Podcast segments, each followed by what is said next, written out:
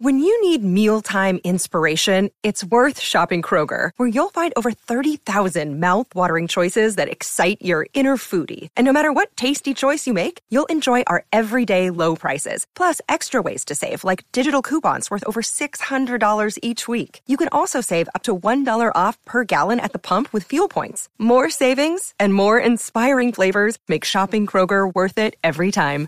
Kroger, fresh for everyone. Fuel restrictions apply. I don't have any.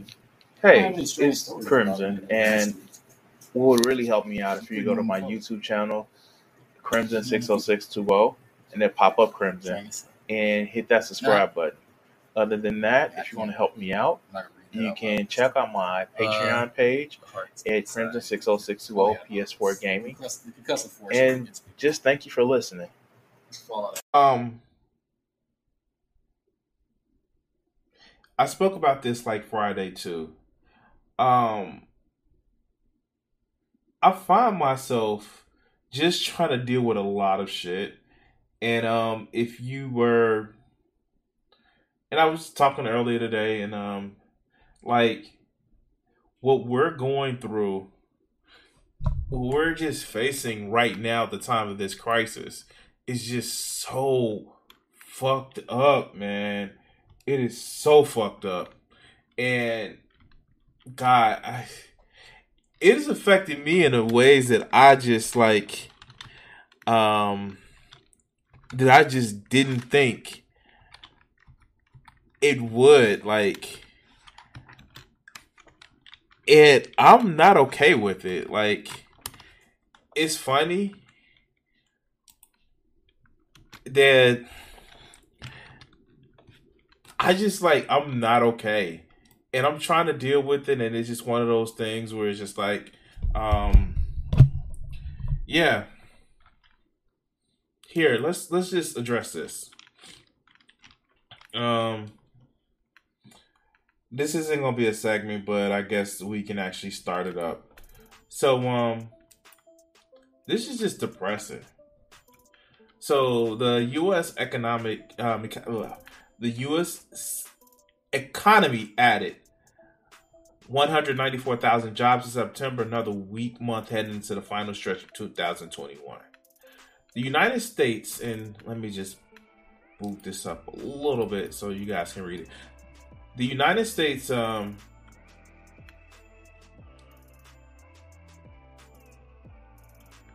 wow.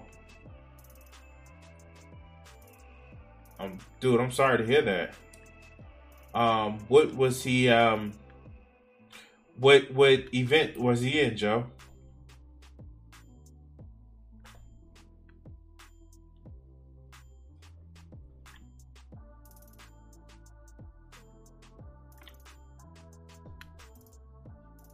Yeah, that that that's rough.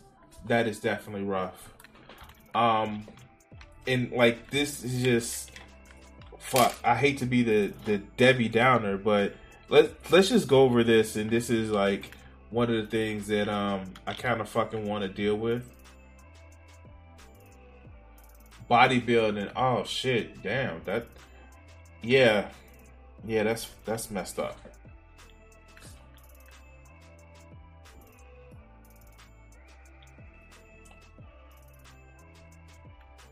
So let's just look at this um, for a second.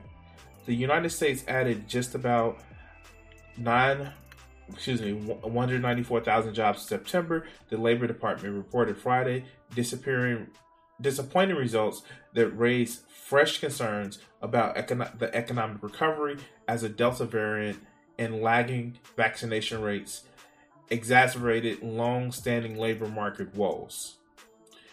The tally well below the 500,000 that the analysts had forecasted is the lowest since January and comes after months of strong job growth petered out in August, though it was enough to slice the unemployment rate to 4.8% versus the 52 the excuse me 5.2% in August. The decline is partly due to the number of people, primarily women, leaving the labor force. The pandemic's toll on the labor market is no longer a new phenomenon, and the public and political appetite for addressing it appears to be waning. After Congress allowed unemployment benefits to expire for at least 6 million Americans last month. The report underscores the continuing strain in certain sectors of the economy, particularly in low wage work, which has not rebounded the way higher skilled job positions have. The United States five, has 5 million fewer jobs than it did pre pandemic, and it needs to gain back an even bigger number for the labor market to fully recover. And for those and those numbers skewed along socio-economic lines, while Americans 25 and older with college degrees fully recover from their pandemic jobs losses in by May. Americans in similar age groups without degrees remained 4.6 million jobs below pre-pandemic level. September was supposed to be pivotal to push to gain back those jobs with widespread coronavirus vaccinations following caseloads and return of normal functions such as in person schooling to allow the economy to rev back up. But child care woes, lingering health concerns about the virus, and in person work and skill wage and preferential uh, preferences mismatched for those looking for jobs continue to throw in recovery and doubt a unique and evolving set of challenges for policy maker, makers and central bankers. Well, what I just read to you was that they thought that the search was going to get back to the mines because they cut the unemployment benefits and um, they didn't. Mm. What happened is more and more people was just like, fuck these jobs. You want to pay us? You want to give us what we worth? Fuck these jobs. And they're not going back. Mm. And I don't blame them. It's sad, man. It's it's just sad. Fuck, it's sad. Like, why? Why don't they realize that people need a living wage? Why won't they realize this shit? God damn it. we still have a pandemic going on, people. We're still dealing with a pandemic. And the fact that you want to cut people's benefits in order to try to get them and force them back to the work, why don't you just pay people? No, you're too concerned with fucking partisanship to fucking crash the economy just to make different people look bad.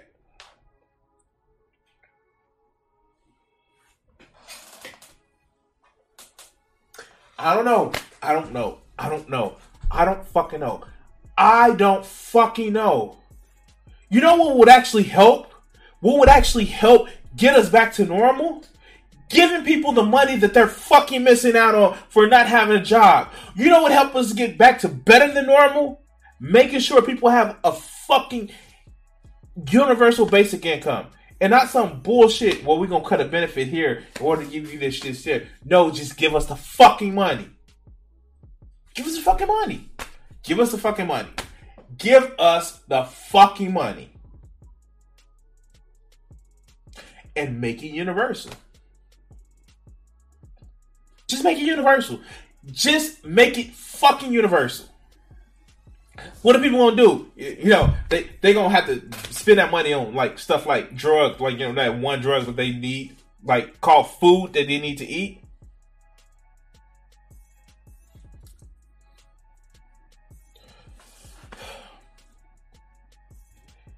The numbers came out. The numbers came out, and they realized when they cut the money for people to spend money buying shit, the demand went out.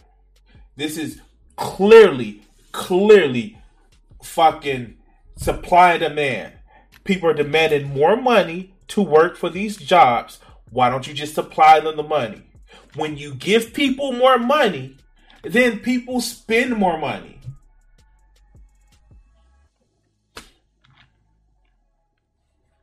Yeah, like no, like the the fact is they actually did this shit, and like we watched the Rucker Berkman um video where they actually did the shit.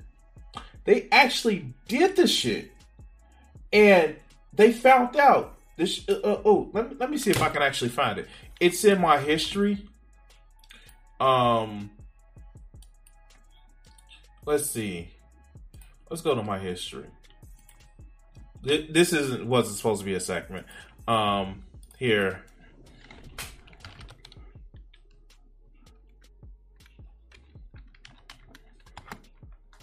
Let's see if I can actually find them.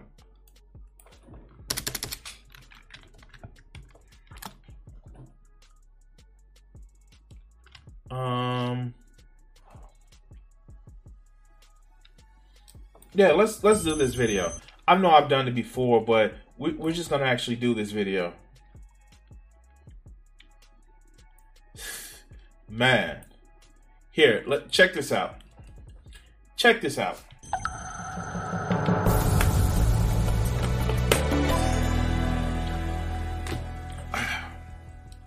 You guys can hear fine. Okay, good. I'd like to start with a simple question. Now, why? If you don't know who Rucker Berkman is, literally, he was the guy that was at Davos. Like they let a historical e- economist in, and like he said that all these places, all these people are going around. Was like, we don't know where it happened, where we tax the rich. They're gonna take their money and go somewhere else and all this other good bullshit. He said it worked in America, where the effective tax rate, tax rate was like 70%, in some cases 90%. And when people hear that, they say, What do you mean? They're just like, No, at a certain amount, your money is taxed at 70%. And then above that is taxed at a different rate. But yeah, yeah, yeah, it was working for the 1950s.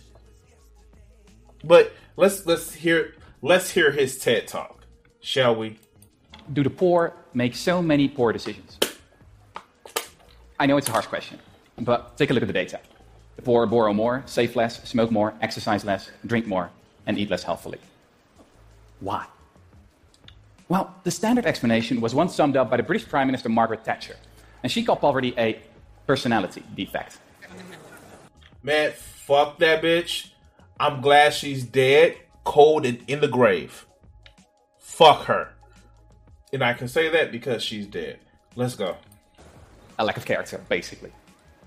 Now, I'm sure not many of you would be so blunt. But the idea that there's something wrong with the poor themselves is not restricted to Mrs. Thatcher.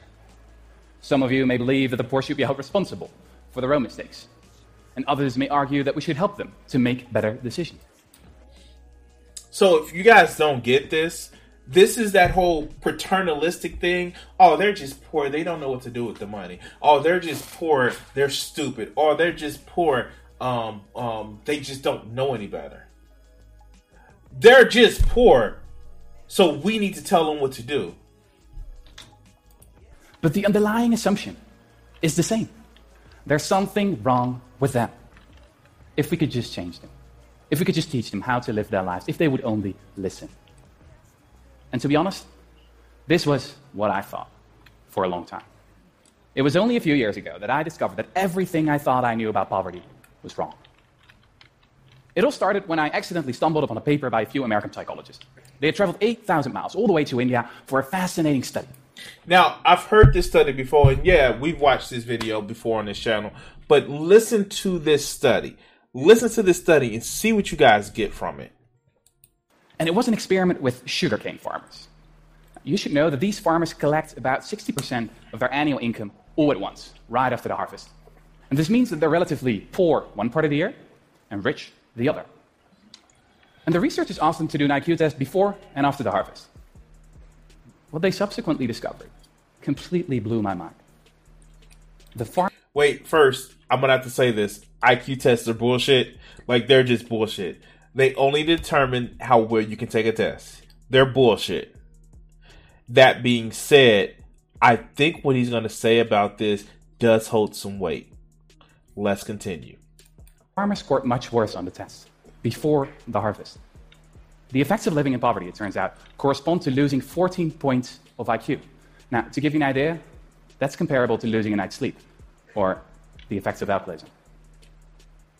A few months later, I heard that Eldar Shafir, a professor at Princeton University and one of the authors of this study, was coming over to Holland, where I live. So we met up in Amsterdam to talk about his revolutionary new theory of poverty. I wonder if they were in Amsterdam, did they enjoy Amsterdam? Uh, I'm being an asshole. Let's go. And I can sum it up in just two words scarcity mentality. It turns out that people behave differently when they perceive a thing to be scarce. And what that thing is doesn't much matter, whether it's not enough time, money, or food. You all know this feeling when you've got too much to do, or when you've put a breaking for lunch and your blood sugar takes a dive. You know, this narrows your focus to your immediate lack, to the sandwich you've got to have now, the meeting that's starting in five minutes, or the bills that have to be paid tomorrow. All right, so I'm going to take a break right here and say this. So, one of the things that I do want to say this is not just with money and shit. Ironically, I actually do see the same thing when people talk about their relationships. Like, I, like you have no idea. Like, okay, so I'm not a part of the just monogamous crowd. Do I practical practice ethical non-monogamy? when I'm with somebody, yeah. And like this could be broken down to just like when people feel like like when you're poor, you want to actually even hold on to relationships that you think that may be toxic as shit or a relationship style in order to secure your motherfucker like what you think your wealth is. And that's scary. There are so many people that hold on to a monogamous relationship that hold on to a toxic relationship because they're just fucking poor. Um, which is sad because they still end up cheating and it still fucks them over in the end. But like, I just want to take that time to just say that, like, yeah, no, it's it's scary because when you think that your resources are scarce, you start to think fucking different or go against your nature or to pretend to be something that you're not. This shit is scary. This shit is like really, really scary. But let's continue. So the long term perspective goes out the window. You could compare it to a new computer that's running 10 heavy programs at once. It gets slower and slower, making errors. Eventually it freezes, not because it's a bad computer, but because it has too much to do at once. Yeah. And the poor yeah. have the same problem. They're not making dumb decisions because they are dumb, but because they're living in a context in which anyone would make dumb decisions. So suddenly, I understood why so many of our anti poverty programs don't work. Well, it doesn't work because you're just trying to tell the poor what to do. You're just trying to, oh my God, instead of addressing the situations where it's leading to poor decisions, instead of addressing where it's leading to like just fucked up situations, you are literally, literally just like, oh yeah, just do this. What about you worried about your housing? You worried about your fucking telecommunication? Like, what about your worried because you don't know if you won't have enough money to pay one thing or the next? Where is that shit at? Like, how do you not real? How do these people not realize this? It's not that these people can't make good decisions. It's just that it's one decision after one decision after one decision after another decision.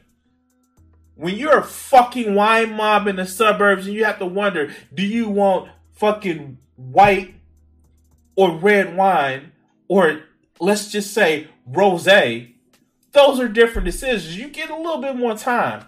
But when you're trying to make it to this and then that and then this and then that, you're only thinking like one or two steps ahead. But let's continue. Investments in education, for example, are often completely ineffective. Poverty is not a lack of knowledge. A recent analysis of 201 studies on the effectiveness of money management training came to the conclusion that it has almost no effect at all. Now, don't get me wrong. This is not to say that the poor don't learn anything. They can come out wiser for sure but it's not enough. So this is actually really really fun. Well, why don't you just teach them to pay their bills? Why don't you just like, if you have a bill that's six hundred dollars, and another bill that's seven hundred dollars, and another bill that's fucking another six hundred dollars, and you only have fifteen hundred coming in, what do you think people are gonna fucking do with their money? They're gonna fucking flip out. They can be like, "Fuck it, Let's spend it on some bullshit so I can cope. This is one of the reasons why I don't harp on people that are poor that do drugs. Shit, it's stressful. Being poor is stressful. But let's continue. Or, as Professor Shafir told me, it's like teaching someone to swim and then throwing them in a stormy sea. I still remember sitting there, perplexed. And it struck me that we could have figured this all out decades ago. I mean, these psychologists didn't need any complicated brain scans. They only had to measure the farmer's IQ. Yes, Joe, it may be time for pinata economics in Minecraft. I'm not saying that we should eat the rich, but they do taste good with barbecue sauce. And IQ tests were invented more than 100 years ago.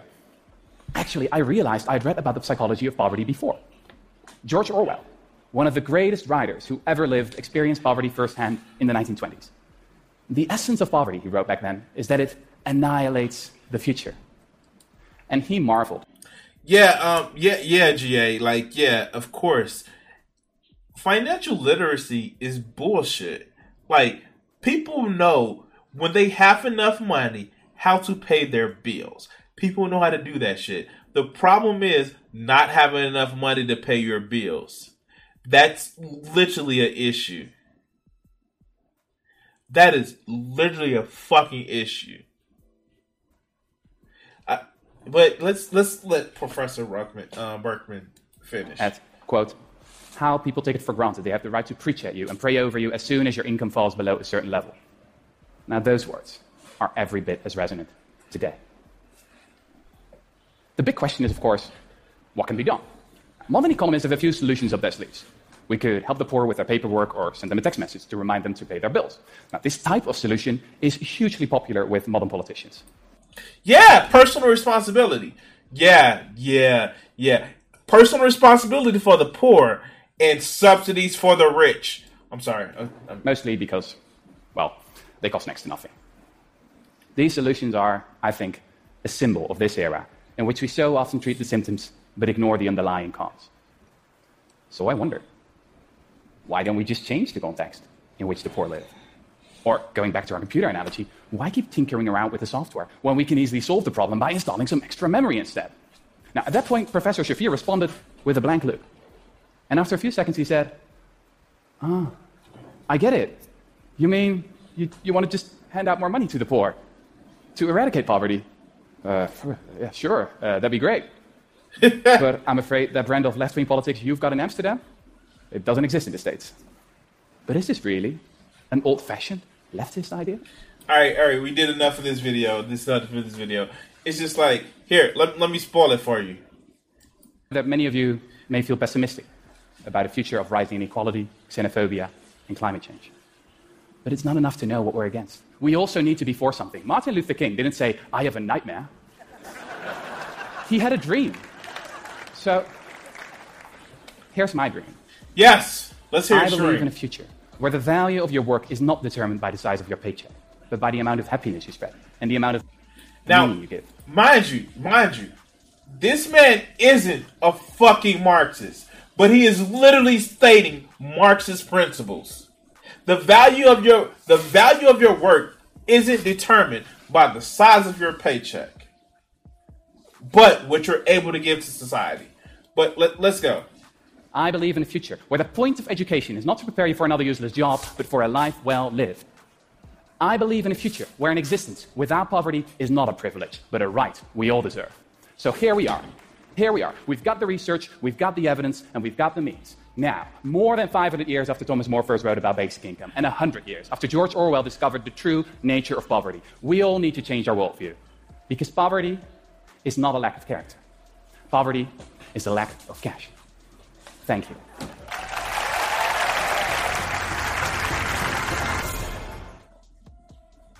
All right, all right. Just like Professor uh, Professor Berkman said, poverty is not a lack of character. It's just a lack of money. Yeah, and we have gone so far away from that, Joe. We have gone so far away from that. And it's sad. It's sad. And people still believe that that's the case, that people can can live off of basic pennies. Why is it that the poverty line now is for a single person fifteen thousand dollars? What do you do with just fifteen thousand dollars a year in most states? What do you do with that? Even if you had to live in a place where your rent was say like seven hundred, that's eighty four hundred dollars a year. Eighty four hundred dollars a year out of fifteen thousand. That's fifteen thousand before tax. What do you do with that? What the fuck do you do with it? Like, I I don't understand. I fucking don't understand. Because it's not about making sure people have affordable living. It's about making sure that profits are going to the, the, the right people. I don't know. I don't know. Like this is what these are the things that pisses me off. These are the things that pisses me off. Man, man, I I just can't anymore. I can't pretend to like just like act as if we're not in a fucked up ass system anymore. So why? Not well, not you in the chat, but why? Everybody who's not in the chat, why is it that you can pretend that things aren't fucked up? Is because you're just ahead, your head is just above the water, why everybody else is drowning and so, so it's only matter to you? Why? Why? Why? Why? What? Why can you pretend that everything is okay? anyway, anyway, guys, I'm sorry. This isn't supposed to be a segment. I guess I turned it to a segment. I, I don't know. Oh god. Oh god.